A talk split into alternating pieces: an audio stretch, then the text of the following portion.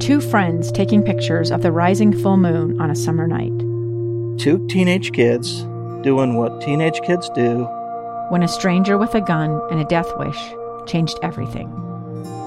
It was violent, it was senseless, and I will never understand it. I will never accept it. I'm Amy Donaldson, and unfortunately, we're all too familiar with stories about how violence shatters lives. But what we rarely see is how they are rebuilt. In a new podcast, The Letter, we relive tragedy, but only so we can hear the rest of the story the struggle to reclaim lives, the realities of grief, and the possibilities of forgiveness. I believe in miracles. Sometimes I thought, there are no miracles. Yeah, there are, and this is a big one. Follow the letter at theletterpodcast.com or wherever you get your podcasts. Welcome back to KSL News Radio. I'm Jason Perry with the Hinckley Institute of Politics and Morgan Lyon Cotti, also with the Hinckley Institute. Wow, it's been an interesting program today, Morgan. So many interesting people, but lots of varied and interesting conversations. Yeah, we we are lucky. Very interesting people live in our state, and then they agree to come and talk to us, which is so nice. Well, Utah is the greatest. It, it turns is. out. It is. Uh, and we are about to have some big changes here in our government. We've had uh, a, a, long-serving governor and Governor Gary Herbert, who spent a, a, a long time in office. Uh, and uh, has has had such a great impact. But it's time for us to start talking about the next governor, Governor-elect uh, Spencer Cox. And it's always interesting to see how these governors approach their transitions. And it is crucial that a transition is thought through well and, and, and is put into effect in the right way. And we're so glad to have Lynn Ward with us today, who's uh, the co-chair of Project Gateway, but also co-chair of the Cox Henderson transition team. Lynn, thanks for being with us today. Hi, Jason. You're very welcome. Happy to be here. Well, talk about someone who's been involved in almost all of the key political changes over the years. Your hand is in so much of it, uh, Lynn. And so maybe you could talk for just a minute about this charge. As you were asked to help um, co chair this transition team for uh, uh, Governor elect Cox, what did he ask you to do uh, initially, and then how did you go about it?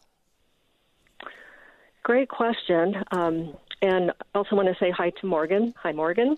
Hi, and I want to acknowledge, thanks. I want to acknowledge uh, my co-chair, and that is Steve Starks, the CEO of the Larry H. Miller Group, and he's had a few things going on himself, so he's been very busy. Uh, but going to your question, the initial charge was to look at all state agencies. It's been 16 years since a full changeover of governors, and so uh, Lieutenant Governor Cox at that time and Senator Henderson at that time asked to have the 25 departments and offices reviewed. What they said was top to bottom. And Lynn, can you explain to us really why they wanted to get into this? Because we have Deidre Henderson and Spencer Cox. These are two people that have been in state government for a while, and they know how things work. Why did they want this top to bottom evaluation? Right, they know how things work, and I think that's exactly why they wanted the evaluation because they knew that there were there was information out there that they didn't know. Um, state government is is very big. It's well over 20,000 employees, the 25 departments. Uh, there are a number of federal contracts, uh, programs. It's, it's so broad and so deep. And as we went through these reports, um, each team, so we had 25 departments that were staffed by volunteers of over 100 uh, over 100 people uh, statewide. These were people from business, academia. Morgan, you were on one of the teams, uh, the insurance review team. Uh, people were from government, from nonprofits, community groups, and they just jumped right in and in a short three and a half week time period just blitzed and did a really good review and and last week we spent uh, days just with back-to-back reports coming from each of these review teams, and I think it was just it was very enlightening to me, and more importantly to the two elected officials who will be taking office in just a couple weeks.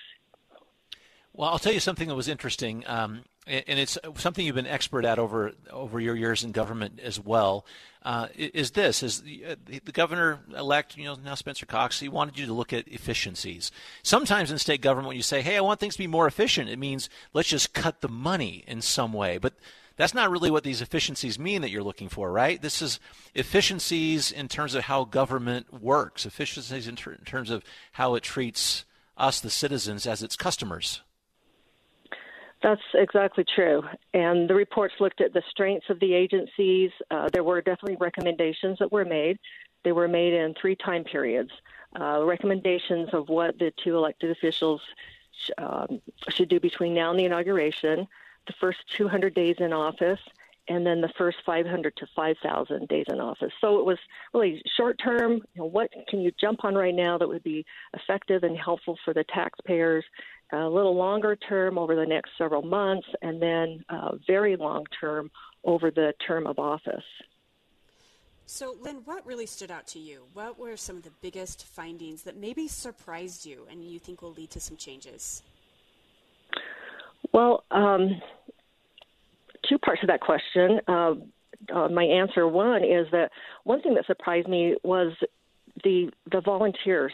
Um, I made a number of the phone calls asking people to serve on these committees, and people were thrilled to be asked. It was just, it was so fun because these calls came out of the blue to these people, and some of these review teams talked to, uh, you know, 20 people as they went through their reviews, and some of them talked to as many as 100 people and that that included the the current department head, uh, other leadership, employees, stakeholders, you know, business partners, community partners, and there were a lot of people didn't necessarily know the other people in their team. And it was just so great to hear that people were happy to meet and work with other people in the community. So that was a really that was a surprise side benefit to me. And so that's that you were asking about you know surprise or interesting uh, things coming out about the department reviews and. I, I would just say, and I've, as Jason mentioned, I've had a lot of experience in state government, and it was a great reminder to me about the impact and the importance of having a strong government uh, for our economy, for the for our businesses, uh, for our citizens, for our school children, and really, we are the best managed state, and we've been we've been noted that for many years, um, you know, even over the last decade, even two decades. But there's always a, there's always room for taking a second look and, and seeing what we can do better.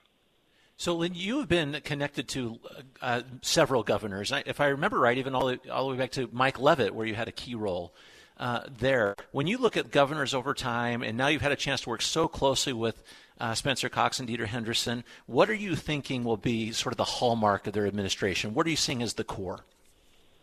Mm-hmm. So you're right. I was Governor Leavitt's planning and budget director, and I was Governor Walker's deputy chief of staff. And through the, I've I've known uh, Governor-elect Cox, you know, just a little bit because I've still been at, was still in state government um, in higher education, and knew Senator Henderson from her work mostly on revenue tax, and I had bills before that committee. Um, but it was, it's been a real pleasure for me to get to know them and see their leadership. They they're so eager to jump in and do what's right for the state. They both have great bellwethers on what's right and wrong and they're they're now in the process of taking these reports and figuring out the priorities. And you know, they have they ask thoughtful questions. Um, they have a high intellectual capability, and just more than that, they have a high energy and, and will to do what's right for the state. Well, they're they're fortunate to have you helping to lead this transition team. Uh, Lynn, you've been a force for good for a really long time, and we really appreciate you taking this time with us today. You're welcome. Thanks very much. Happy holidays.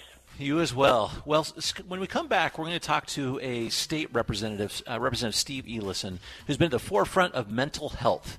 This is the time to be thinking about it for this uh, holiday season. And Morgan and I will talk more about uh, what's happening there with him. So please come back. A gun in the face. Then all of a sudden, they all kind of lined up. They pointed their guns at me. And this is the point where I thought, I'm going to die today started two years of horror for an American in Venezuela. They said, You need to give us your phone and get ready because you're coming with us. I'm Becky Bruce, and I spent a year researching and piecing together Josh and Tammy Holt's story about their ordeal in a notorious prison. That's when everything started to turn bad. We had another pound on the door. Boom, boom, boom. And there was the police once again. You can binge all of the episodes of Hope and Darkness on KSLPodcasts.com or wherever you get your podcasts.